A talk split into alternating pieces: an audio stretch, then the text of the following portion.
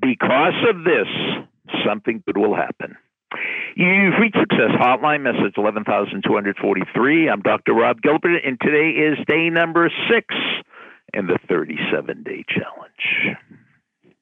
He was the last person cut from the United States Olympic hockey team in 1960. Two weeks before the Olympic Games, the coach gave him the bad news. But that wasn't the most painful thing. The most painful thing was going back to Minnesota and watching the finals on TV with his dad. And he saw his former teammates celebrating victory as they won the gold medal. But watching the game wasn't the most painful thing. The most painful thing was when his dad said, Well, Herbie, I guess the coach cut the right guy. At that moment, when the dagger went in Herbie's back, that ignited a burning desire. And he said to himself, one way or another, I'm going to get my gold medal.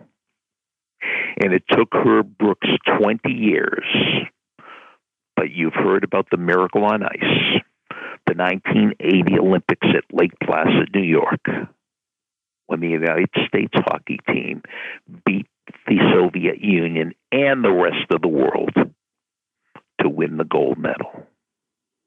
The worst thing that ever happened to Herb Brooks was being cut from the hockey team.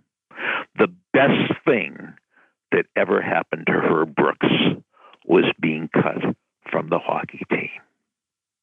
When you're in a Herb Brooks situation, when you get injured, when you get cut, when you get thrown out of school, when you get fired, when you get defeated, you have to say these seven words to yourself. Because of this, something good will happen. Because of this, something good will happen. What I'm trying to do on Success Hotline is I'm trying to make this one of your core beliefs. Because of this, something good will happen. Repeat it over and over.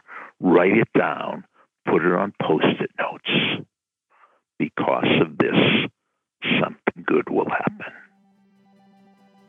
Thanks for listening to the Success Hotline with Dr. Rob Gilbert on the Ironclad Content Network. You can email Dr. Gilbert at sendmeastory at AOL.com.